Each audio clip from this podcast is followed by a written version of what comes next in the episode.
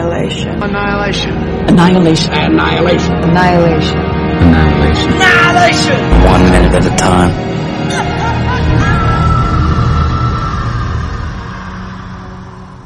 Quote, just as psychoanalysis reconstructs the original traumatic situation in order to release the repressed material, so we are now being plunged back into the archaeopsychic past, uncovering the ancient taboos and drives that have been dormant for epochs. Each one of us is as old as the entire biological kingdom, and our bloodstreams are tributaries of the great sea of its total memory. J.G. Ballard, The Drowned World. Lomax, Benedict Wong, and two other men stand in the room with Lena, Natalie Portman. Benedict Wong was born 20th February 1970, or possibly 3rd June 1971, in Manchester, England. He has 72 acting credits on IMDb from 1992 to the present. Notable roles include Kubla Khan in the Netflix series Marco Polo, and Master Lin in the sci-fi series Deadly Class, as well as numerous roles in science fiction films beside Annihilation. Moon, Prometheus, The Martian, and he plays Wong in the MCU, appearing in Doctor Strange and Avengers Infinity War so far, and set to appear in Avengers Endgame. His character here, Lomax, shares his name with a short-lived British band, Nebraska ghost town, and also a character in J.G. Ballard's novel, The Drought. He opens the minute with the first line of the film. Lomax. What, did, you eat? The scene is not in Garland's original script, nor really is Lomax, or any of this flash forward. The question itself matters, as does this scene. The question regards a basic physiological process that must happen for life to life. Lena's inability to adequately answer should be our first sign that something is inherently wrong in whatever situation we have here in media res. It is a classic setup for a story that will otherwise get off to a slow start. Well, a slow start relative to so many other films today. Annihilation is not a thriller, though it includes moments of intense and sudden action. It is not a horror film, except in a large-scale existential Lovecraftian sense. It is science fiction. It is a Ballardian equation of the world is ending, this thing will consume it, what will you do, who will you be?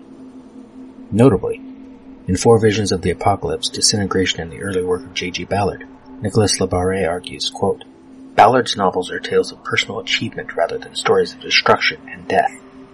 Or, to be more accurate, that this destruction is only an element of a maturation process involving the main characters.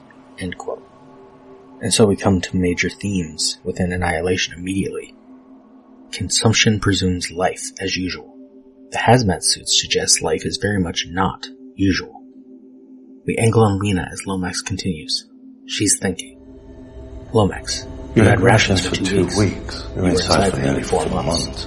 Lena, I I don't don't remember remember eating. eating. Angle on Lomax, second 13. Lomax. How long did you think you were Inside. inside? On Lena, second 17. Lena. Days. Days. Maybe Maybe weeks. weeks. Angle on Lomax. Lomax. What, happened, to Josie Radek? We're being introduced to other characters by name before we are offered the names of these characters we see. If you've been listening to all these episodes so far, you have heard about the character names here.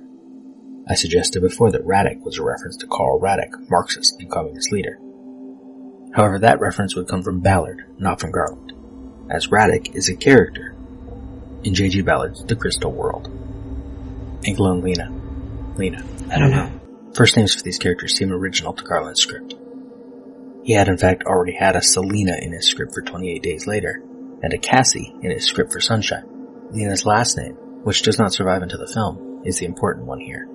Her first name may be related to Light, but her last name, Cairns, comes directly from J.G. Ballard's The Drowned World. Ballard may have taken the name Cairns from Royal Navy Commander John Cairns, who notably ran his frigate, the Amethyst, stealthily through a communist blockade in China in 1949. He also served as a member of parliament.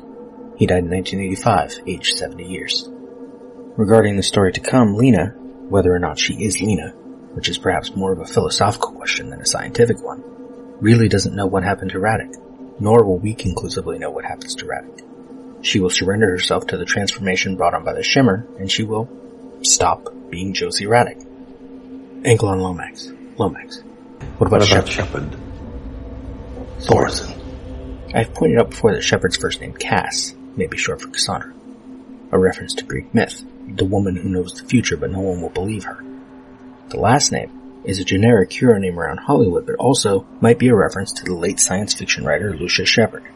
Catherine Dunn explains on sfsite.com in an introduction to Lucius Shepard, quote, Shepard uses the genre forms for his own literary purposes, and he is always chasing the big fish, the central questions, the nature of good and evil, the search for meaning and significance. The Dragon Griaule stories invest grit and physical credibility in high fantasy. The Scale Hunter's Beautiful Daughter is as rigorous an exploration as I've ever read of the question of free will. The novel Green Eyes begins by rattling the whole notion of individual identity. Not Cheever or Roth, Bellow or Updike have written more tenderly and acutely about the breakup of marriage than Shepard does in The End of Life as We Know It. I don't think anyone has written more devastating fiction about the human processes of war than Lucius Shepard. Among other praises, critics have compared Shepard to Robert Stone and called him the rock and roll Joseph Conrad.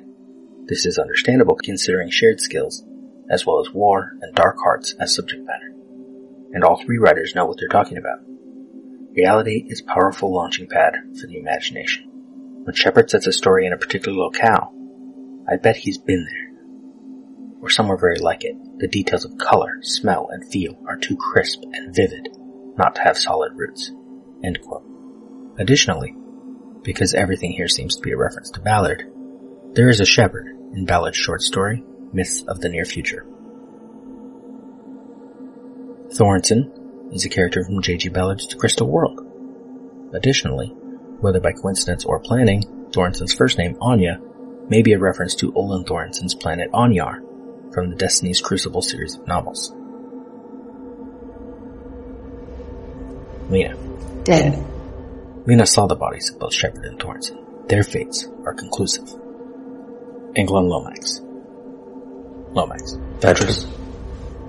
Ventress takes her name also from a character in J.G. Ballard's The Crystal World, while the male Dr. Ventress is a main character therein, his wife's first name is Serena, which is a variation of Selena, which just may be where our lead here gets her name, Lena. Eglon Lena.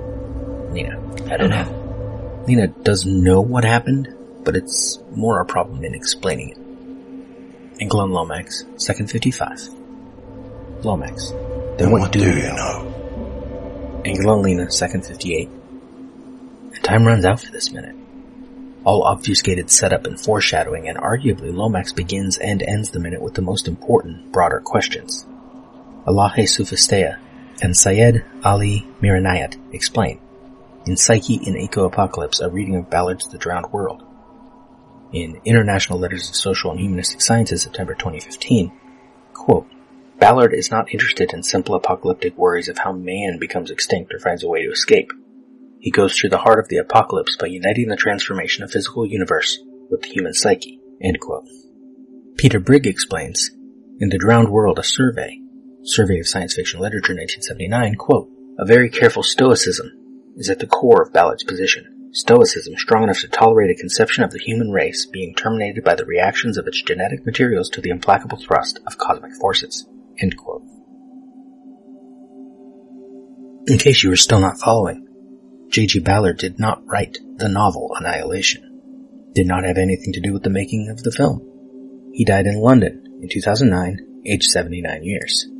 But Annihilation is Ballardian. David Pringle identifies some of the recurrent elements within a Ballardian text. In Earth is the Alien Planet, J.G. Ballard's Four-Dimensional Nightmare, 1970. Quote, Such things as concrete weapons ranges, dead fish, abandoned airfields, radio telescopes, crashed space capsules, sand dunes, empty cities, beaches, fossils, broken jukeboxes, crystals, lizards, multi-story car parks, dry lake beds, medical laboratories, drained swimming pools, high-rise buildings, predatory birds, and low-flying aircraft. It is post-apocalyptic. It is the existential dread of Lovecraftian horror in science fiction terms. It is the end of the world jutting up against what it means to be human when mortality is front and center. What did you eat? How did you survive? In this alien space, how did you remain human? How did you escape? What happened to the rest of your adventuring party? Did you kill them?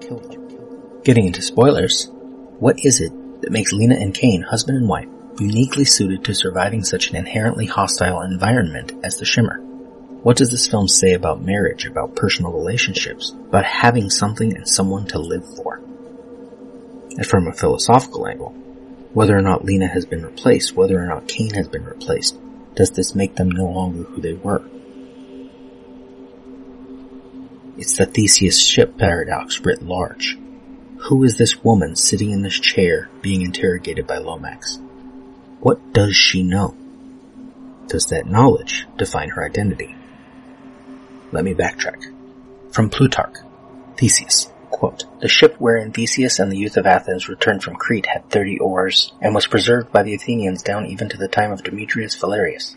For they took away the old planks as they decayed, putting in new and stronger timber in their places, insomuch that this ship became a standing example among the philosophers the logical question of things that grow.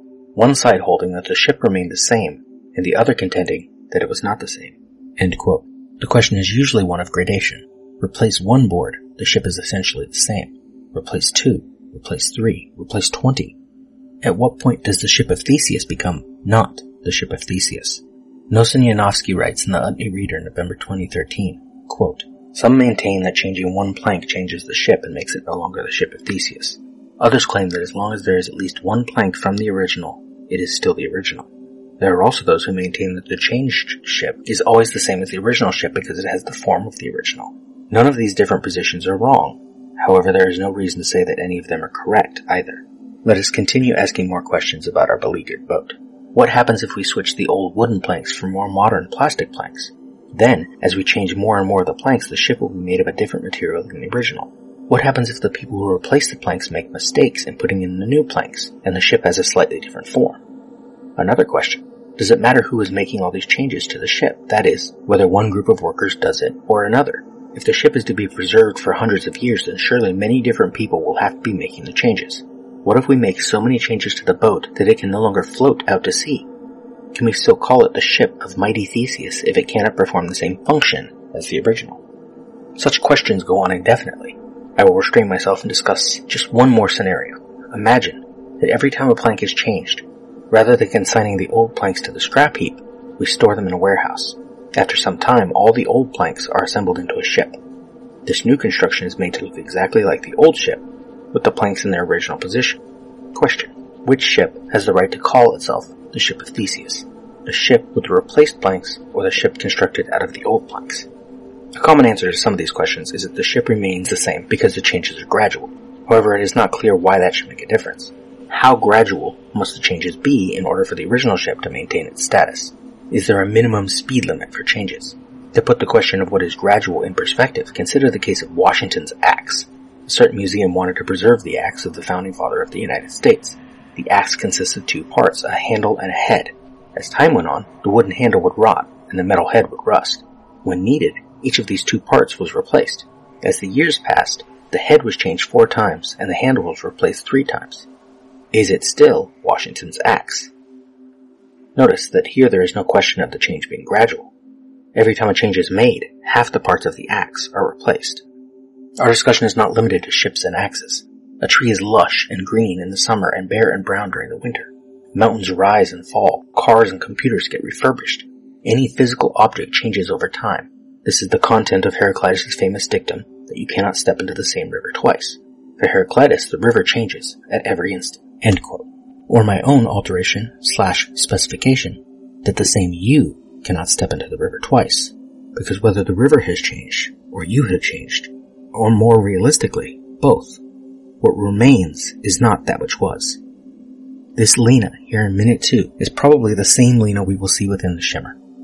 There's a possibility that the Groundhog Day enthusiast in me likes regarding the time skip in minute 30, but we will get to that when we get to that. But she has been changed seeing what she has seen, psychologically, and physiologically, she has been changed by being within the Shimmer. Lena is not Lena. And Lena is Lena. You are not the you who began listening to this episode. And also you are. I am not the same person who began this episode. And also, I am. What do you know? Indeed.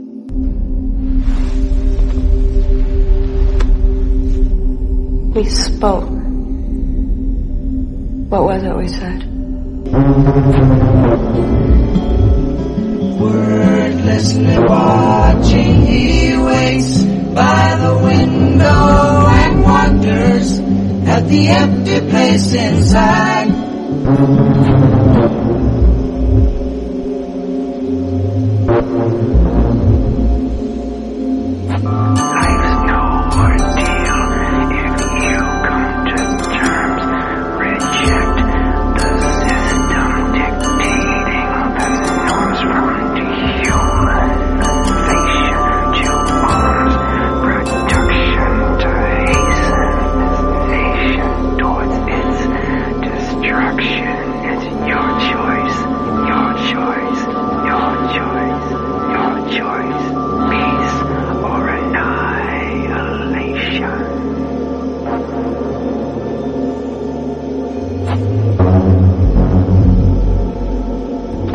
Intuition is all we are.